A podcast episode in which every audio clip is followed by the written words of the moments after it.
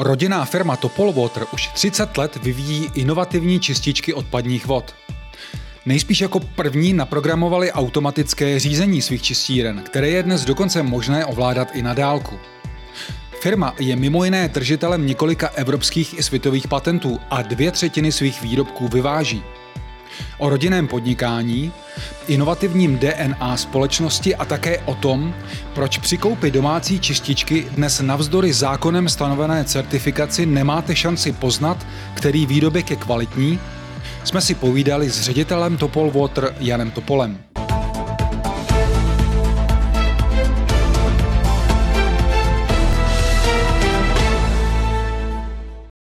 Ve studiu dnes vítám Jana Topola, ředitele společnosti Topol Water. Eh, dobrý den, díky, že jste dorazil. Dobrý den, taky mě těší a jsem rád, že tady můžu být. Pojďme si na úvod představit, čím se vaše společnost zabývá. Vy vyrábíte čističky odpadních vod, nicméně, jestli tomu dobře rozumím, tak ty čističky nejsou úplně ledajaké. Já jsem se dočetl, že Mimo jiné jste vyvinuli unikátní systém automatického a dálkového řízení těch čističek, který šetří pořizovací i provozní náklady čistíren. V čem to vlastně spočívá, ta unikátnost? Protože vy hodně, co jsem pochopil z vašich, vašich prezentací, stavíte na tom, že jste vždycky o kousek před konkurencí. No tak hlavně je to asi ta automatizace, nějaká ta inteligence. Eh, používali jsme i termín, že jsme nejchytřejší čistiny na trhu a nebojím se to potvrdit. To znamená, vlastně jsme do nějakého řízení, který tu čistinu kontroluje, se snažili vložit veškerý know-how, kterou za tu dobu, který za tu dobu máme. Eh, takže Oproti konkurenci prostě ta čistina se hlídá sama, když to řeknu. Zatímco u těch nejlevnějších výrobků na trhu ta automatizace tam není a pak to znamená, že ten člověk, co tu čistinu vlastní, tak se musí postarat o všechno sám. Mm-hmm. To znamená, když to zjednoduším, že se dá ta čistírna ovládat na dálku, a že chodí nějaké výstražné zprávy v případě, že se, že se děje něco, co by nemělo a tak dále? Uh, úplně takhle ne, to je až ta třešnička na dortu. Mm-hmm. Uh, to první gro je, že když si představíte čistírnu, tak to není jenom septik. Tam probíhají nějaké procesy, musí si poradit eh, s vyšším přítokem, s nižším přítokem, uh, musí si poradit nějak se sama kontrolovat, je tam nějaký bakterie, biologické procesy, aktivovaný kal. No a ten, ten, ještě to řeknu, když si představíte čistírnu pro obec, tak tam máte spoustu čerpadel, je tam obsluha, která tam chodí každý den a máte tam stejně nějaký počítač. Procesy jsou úplně stejné, hmm. protože máte stejnou odpadní vodu a musíte ji vyčistit do plus minus stejných parametrů. Když si koupíte nejlevnější čistinu na trhu, tak dostanete jenom ty trubky, ty nádrže, ale nemáte tam tu obsluhu a nemáte tam ten počítač. A my jsme se snažili eh, ten systém doplnit o to řízení, který zvládá vlastně veškeré kontroly, veškerou detekci nějakých problémů, chyb a tak dále za vás. To znamená, ten hlavní rozdíl je v tom, že u jiných výrobků vy jako majitel se musíte stát odborníkem na čištění odpadních vod. Mm-hmm. Zatímco u toho našeho výrobku ten odborník je eh, vložený do toho, do toho know-how, do toho řízení, do toho softwaru. A jako třešnička na dortu je potom, že v poslední době, kdy máte eh, internet věcí a máte všechno online, tak díky tomu, že jsme tam to řízení vždycky měli, už 20 let zpátky, tak jsme teď byli schopni jenom vyvinout to, že, vyvinout to, že vlastně ty data dokážete mít na aplikaci v mobilním počítači, můžete jít na dálku, máte SMS a varování okamžitě. Takže to je až ta třešnička na dortu. Vy jste začínal jako rodinná firma, ale jste na trhu už 30 let. Jak to dneska vypadá z hlediska velikosti firmy? Kolik eh, u vás pracuje lidí a tak dále? Takže stále jsme rodinná firma, stoprocentně vlastněná mnou, bratrem a otcem. Eh, jsme zhruba okolo 100 zaměstnanců, teď se to poslední roky drželo. Eh, z hlediska obchodu máme zhruba 75-80% na export do zahraničí. Plus minus se držíme, řeknu, do nějakých 200 milionů eh, korun obratu ročně. Tam to hodně záleží na tom, pokud je to jenom obrat v těch výrobcích, v těch kontejnerových čistírnách, anebo pokud některý rok dodáváme i stavební část, protože hmm. pokud dodáváme stavební část u čistíren nebo u nějakých těch decentrálních systémů, tak pak tam ten obrat naroste. Takže, ale plus minus řekněme okolo těch 200 milionů. Jak jsme zmiňovali, vaše firma vznikla zhruba před 30 lety. Váš otec, o kterém jsem četl, že vlastně byl a je, je vynálezce, eh, stál u zrodu té firmy. Jaká tehdy byla ta vize? Jak to začalo? Tak úplně ta první vize opravdu byla, že on byl vodohospodář, projektant a když viděl, co se, co se v té době, to znamená nějaký 90. roky 90, 91, jako montuje a vyrábí a přečet si v literatuře, nevím jestli tehdy už na internetu, ale spíš v literatuře, v publikacích, že jsou i nový systémy jiný, právě řízený tím počítačem, no tak se to snažil použít, aplikovat a myslím si, že byl... Že a to jako, bylo zahraničí, ale? A byli známí hlavně ze zahraničí, takže vím, že konkrétně to řízení na těch obecních čistírán tehdy programoval tady úplně jako první s prvníma programátorama a bavil se s odborníkama na čištění, kdy dávali dokupy nějaký ten první návrh, takže ta technologie SBR, což je Sequencing Batch Reactor, něco jako když si představíte Eh, ne jakoby ten septik, ale něco, co se naplní, vyčistí, vypustí, takže řekněme třeba jako automatická pračka, když to zjednoším, kde mhm. běží nějaký cykly, tak to si myslím, že byl úplně první, kdo tady v republice jako první navrhnul a, a udělal jako první. Takže ty pionýrské leta byly opravdu, že přišel s nějakou jinou technologií, než tady do té doby byla na trhu. A když to ještě doplním teda, eh, a protože mu to nikdo nechtěl stavět, tak si musel založit firmu, aby to mohl prvně namontovat a postavit sám. Tady ten rys, to znamená to dejme tomu vynalezání, ty inovace, jak jsem pochopil, tak je velmi důležitý, pokud jde o vývoj vaší firmy.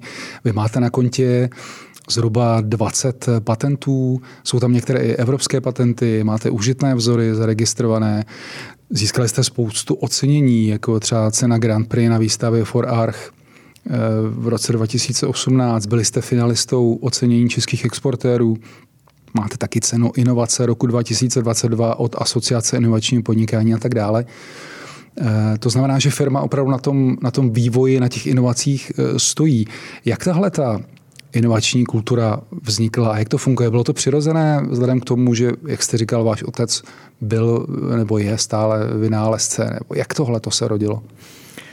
Tak uh, hlavní takový motiv tak byl prostě otec a tím, že prostě uh, jakmile vidí, že se dá něco vymyslet jinak, tak to, tak to vymyslí jinak.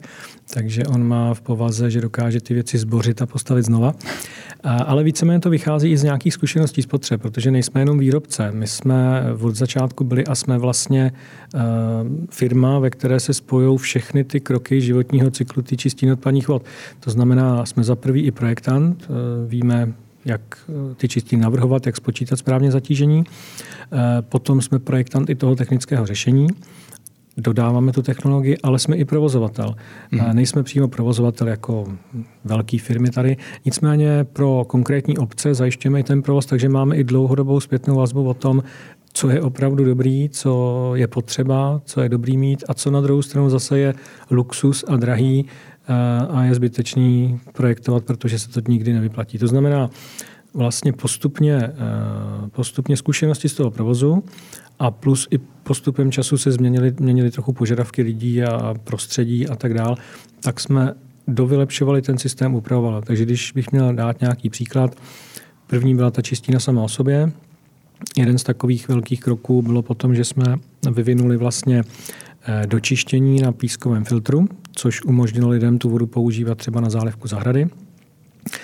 Další krok, jak jste zmiňoval ty patenty, eh, tak tam byl takový, a to asi nebudu tady technicky říkat, nějaký speciální zařízení na odčerpávání čisté vody. To, co pochopí běžný uživatel, tak jsme byli snad první, kdo dokázal čistírnu otestovat a mít vyvinutou z hlediska toho řízení na rekreační provoz na chaty chalupy. To byl vždycky problém, protože tam klasická čistina bez toho řízení postupně vychcípá vodomře, když tam není ten přítok a nikdy tam čistiny nefungovaly. My díky tomu řízení, kde vlastně čistírna eh, zaznamená, že není průtok, protože i měříme průtok tou čistírnou, přepne se do speciálního udržovacího režimu a zároveň se uvnitř dokrmuje, někde skaluje mu a z té přítokové komory, tak to byla nějaká další inovace. Poslední dvě, kdybych měl zmínit teďko, zmínit teďko, tak řešíme i mm, finální nakládání skalem, takže to je to poslední Grand Prix z roku 2022, kde jsme dovyvinuli přídavný zařízení čistírně, kde dokážete ty kaly odvodnit a pak v nějaké rypné formě zpracovat u sebe na zahradě. A mm, Bavili jsme se ještě o tom dispečinku, o tom řízení, takže to je další inovace, kdy vlastně nadstavba nad tou čistírnou může být, není to povinný, může být monitorovací dispatching systém.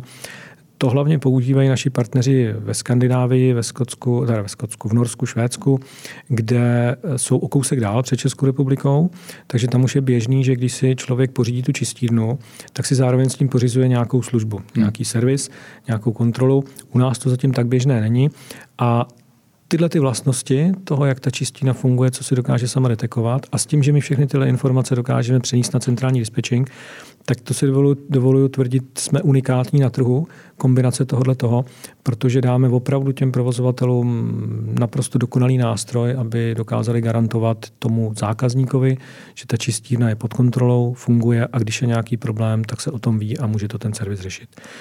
U nás v České republice ještě nejsou úplně lidi připravení, ochotní za tyhle ty služby platit.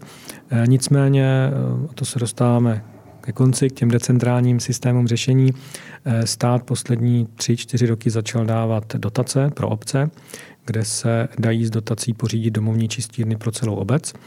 A tam je podmínka právě toho, že ty čistírny musí být centrálně dohlížené, centrálně kontrolované a e, to zajišťuje ta obec. A zase s tímhle nástrojem, s kombinací toho, jaký produkt to je, co dokáže sám, a s tímhle nástrojem pak dokáže být systém 50, 60, 100 čistíren pod kontrolou a funkční a provozovatelný.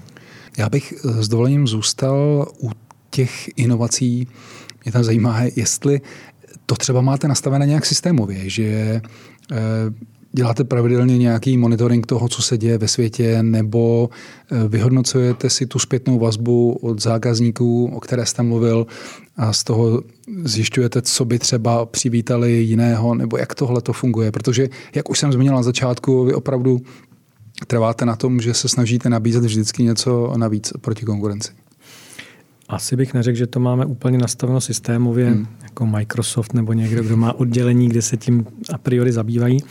Nicméně ono tak přichází nějak přirozeně. Za prvé se snažíme eh, opravdu nebýt jenom výrobce. To znamená, jsme v tom oboru aktivní, jsme členové České asociace provodu, provodu eh, čteme odbornou literaturu, takže jsme nějak v obraze, co se děje. Eh, za druhé, díky tomu, že máme vlastně 75% exportu, tak máme i tu zpětnou vazbu z toho zahraničí, takže i tam máme informace, co jsou trendy, kam i jiné země Evropské unie eh, se snaží to, to, to, to čistírenství a ty požadavky tlačit. A na některé věci přijdeme prostě sami tím, že vidíme, že by bylo dobrý, že ta doba třeba na to nazrává. Takže třeba příklad uh, s tím dispečinkem. To jsme vyvinuli ještě předtím, než vlastně ten požadavek jakoby vzešel od trhu. My jsme mm. ho měli dřív a sešlo se to, že se to prostě potkalo zrovna v rámci roku dvou, kdy, kdy teda byl na to požadavek i tady na těch dotací a tak dále. Takže ne úplně principiálně jako systémově nastaveno, ale myslím si, že v tomhle duchu prostě fungujeme dlouhodobě. Když přijde obchodní partner, přijde s nějakým požadavkem, tak to zvážíme. Tak nějak Takže je to, to nějaká přirozená věc. Řekl bych, že je to v rámci DNA naší firmy nějak. Prostě být otevřený novým věcem a posouvat ty věci dál. Věnujte teď prosím pozornost krátkému sdělení. Na portálu businessinfo.cz, jehož podcast právě posloucháte, denodenně připravujeme ověřené zprávy, návody a rady nejen pro podnikatele. Najdete u nás exkluzivní informace ze zahraničních trhů. Také kalendář akcí pro podnikatele, aktuální online zpravodajství, videa a podcasty nebo vzory smluv, formuláře, návody a mnoho dalšího. Navštivte www.businessinfo.cz. Chtěl jsem se zeptat na to, co jste zmiňoval, to, že dokážete tu vodu vyčistit tak, že se dá opakovaně použít. Jak běžná tady ta věc je? A to asi není standard dneska ještě pořád. Uh, tam bych to rozdělil na takový nějaký dva, dva stupně. První stupeň je to dočištění na té pískové filtraci a případně ještě není drahý a složitý doplnit o UV dezinfekci, takže takováhle voda může být velice dobře přefiltrovaná, je UV dezinfikovaná a můžete ji použít na tu zálivku na zahradu bez problému. Je to zároveň i finančně jakoby nejpřijatelnější způsob. Tam hmm. se bavíme o jednotkách tisíc, maximálně okolo deseti tisíc eh, jako navíc při aplikaci pro jeden rodinný domek. Eh, druhá úroveň, taky už jsou tady na trhu technologie, my máme taky nějaké eh, aplikace na sezení, tak to je potom eh, dočištění na membránách, membránová mikrofiltrace a tam dokážete tu vodu dostat do kvality, že ji můžete použít i zpětně do domu, ale v tuhle chvíli asi se bavíme jenom o použití na plachování toalet. Mm-hmm. Slyšel jsem i, že se dá, no, používají některé firmy už i na mytí, teda na praní do pračky. Ta voda nemůže nebo nemá za normálních ekonomických podmínek kvalitu pitné vody. To znamená, nemůže jít ani do kuchyně a kvůli aerosolům a nějakému dalšímu zajištění se neuvažuje s ní ani třeba na sprchování nebo mytí obličeje mm. a tak dále. Ten druhý stupeň, o kterém se bavíme, membránová mikrofiltrace, tak sebou nese jednu nevýhodu, jednak finanční, protože tady ten krok sám o sobě představuje třeba dalších 30% jakoby ceny navíc čistírně. Ale druhý hlavně pořád si myslím, že je ještě dost náročný na provoz na obsluhu. Ta technologie do toho prvního stupně tak se víceméně udržuje sama. Tam se o to nemusíte starat, tam běží, propere se a vy jednou za čtvrt půl roku odčerpáte kal z čistírny, to je vlastně veškerá údržba a jednou za dva roky vyměníte nějaký membrány. Ale tahle ten druhý krok je náročnější, prostě tam se musí provádět nějaká regenerace těch membrán, výměna a tak dále. Takže zatím můj osobní názor je, že cena vody je pořád ještě sociální eh, záležitost a je držená tak, že ani nereflektuje reálnou cenu její výroby a čištění. A tyhle technologie ještě nejsou tedy ekonomicky úplně ve větším měřítku tady nastavitelný. Ale už jsou takovýhle vaštovky a pokud je někdo prostě nadšený, že takhle chce fungovat, tak se dá i takto tu vodu vyčistit. Takže pro vás to zatím není prodejní argument, že dokážete vodu vyčistit tak, že se dá použít eh, třeba jako zálivka na zahradě a tak dále. Zatím to, zatím to nefunguje. Tu zálivku na zahradě ano, to už používáme mm-hmm. nějakou dobu, takže tam ano. A to je i prodejní artikl, mm-hmm. protože za poslední roky jsme měli spoustu zákazníků, kteří zpátky, když jsme komunikovali, tak říkali, že použiju slova jednoho nich, my jsme byli v létě jediný, kdo měl zelený trávník, protože byl zákaz zalívání a oni měli každý den těch 300-400 litrů vyčištěné vody. Takže to určitě je. Argument a i proto se lidi objednávají u nás hodně ty čistiny s tím pískovým filtrem. Říkal jste, že velkou většinu produkce vyvážíte, zhruba 75-80%. Do jakých zemí především? Nejvíc jsou to, jak jsem jmenoval ty první dvě, to znamená Norsko, Švédsko v tuhle chvíli. Máme partnera ve Francii, teď se rozjíždí nový partner v Anglii, a pak máme partnera v Polsku. Ono obecně na západ od nás se vyplatí ty výrobky dovést jako kompletní hotové. Na východ od nás se spíš bavíme o nějaké licenční výrobě, takže my máme i partnery v Kyrgyzstánu, v Uzbekistánu, Eh, ale tam eh, se bavíme o licenční výrobě, mm-hmm. to znamená, tam jsme transferovali know-how a na základě nějakých smluv podmínek se tam čistírny vyrábí licenci. Jak to, když se teď budeme bavit o těch zemích na západ, jak to tam vypadá z hlediska té konkurence a těch inovací, které, které vy děláte? Eh, funguje tam taky to, že jste trochu napřed, nebo jaká je situace tam? Protože některé ty patenty, které máte, tak jsou i evropské. Máme evropské, máme i světové patenty. Světové.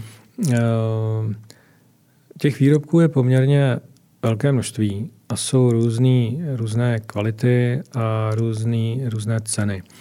A teď, teď mě to otázku samotného jako trošku dostala k zamyšlení, protože jsou na trhu i výrobci, kteří jsou z východu a prodávají na západ a já se to nebudu bát říct, eh, vím o tom, že ty jejich certifikáty nejsou úplně, úplně v pořádku, když to hmm. řeknu takhle a prodávají. A to je pak konkurence cenová. Nicméně, eh, jak ti naši partneři, tak už i ty eh, municipality nebo ty kontrolní orgány, tak vidí, že ty čistírny nefungují to, co je na těch certifikátech.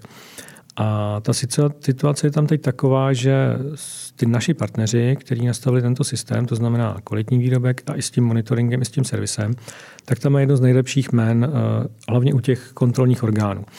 A Dokonce je teď situace taková, že oni s těmi našimi partnery konzultují, jak by měli tu legislativu nastavit, jak by to mělo postupovat dál, aby ten systém fungoval tak dobře, jak vidí, že funguje, když je to čistírna dodaná od nás a provozovaná tímto modelem od těch našich partnerů. Nicméně je to v plenkách, nějak se to jako posouvá. Um, takže je tam ta konkurence podobná jako tady. Zásadní rozdíl je, že tam zaplatí konečný investor za celou instalaci ty čistírny mnohem větší peníz, než tady v Čechách. Takže tam eh, se trošku schová, schová ten rozdíl v tom, že ten náš výrobek je o trošku dražší, protože je lepší. Tady v Čechách eh, je to trochu problém, prostě ty lidi cenu řešejí, nenechávají si dělat to řešení na klíč a proto i máme 75% na export, zejména na západ a tady v Čechách nemáme hlavní gro, gro těch prodejů.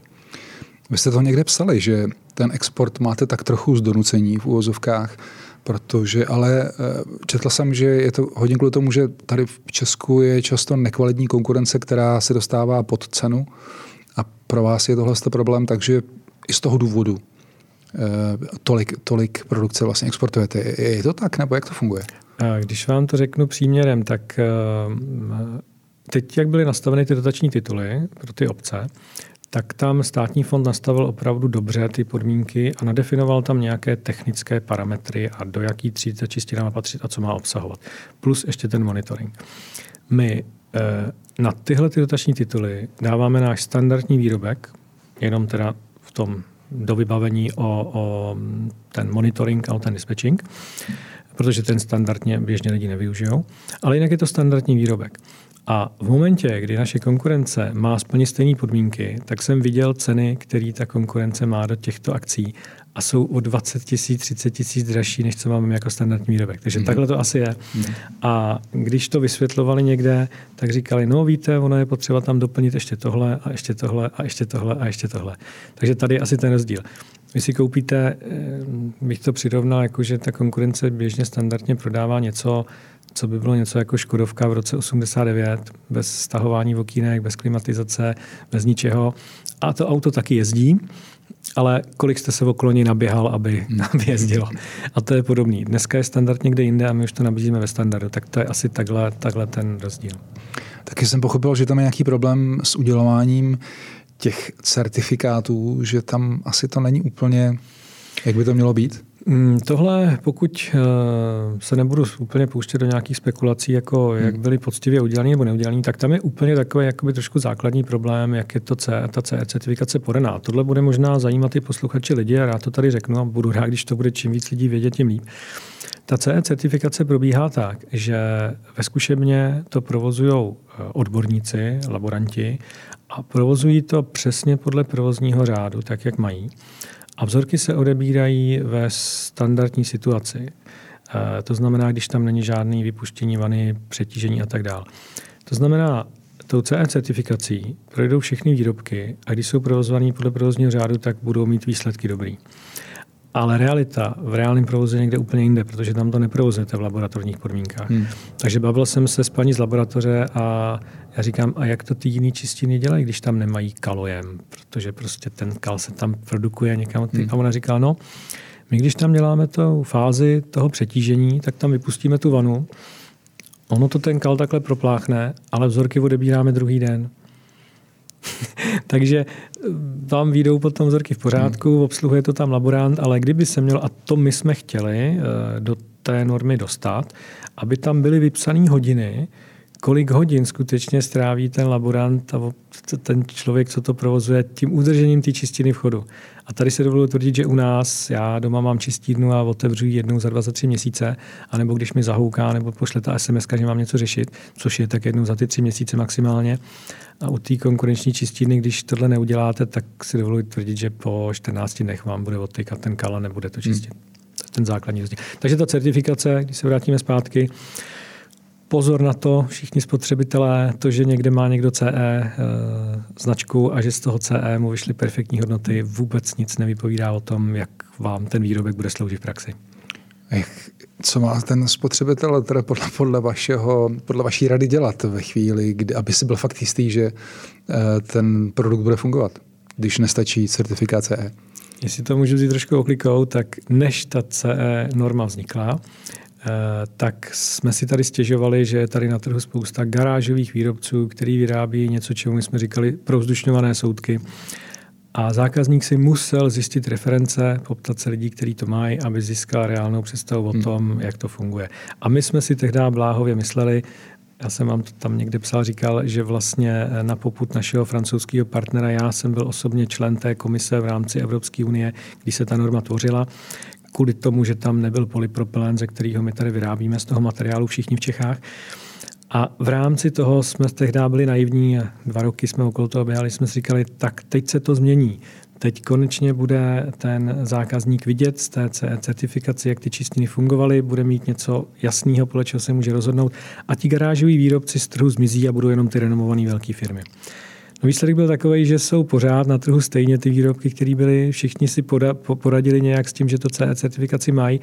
A je to horší naopak, protože like tomu nerozumí, vidí certifikaci a myslí si, že to certifikát je v pořádku. Takže já bohužel musím teď jenom říct zpátky, vraťme se od těch 15 let zpátky a musíte si reálně zavolat někomu, kdo takže poptejte se těch výrobců, ať vám dají referenci. Ano, jedno, reference. nejlépe pět a zavolejte hmm. si těch lidí, jak jsou s tím spokojení, dojďte se tam podívat. A tady jako dobře, není to třeba taková investice, bavíme se někde 50-60 tisíc, i se zemními pracemi a s celou instalací jsme určitě do 100 tisíc. Ale zase říkám, zakopáváte to do země na 20-30 let. A když si tam zakopete něco, co nebude hmm. fungovat, hmm. tak vykopat to, rozkopat celou zahradu nebo to nějak opravovat.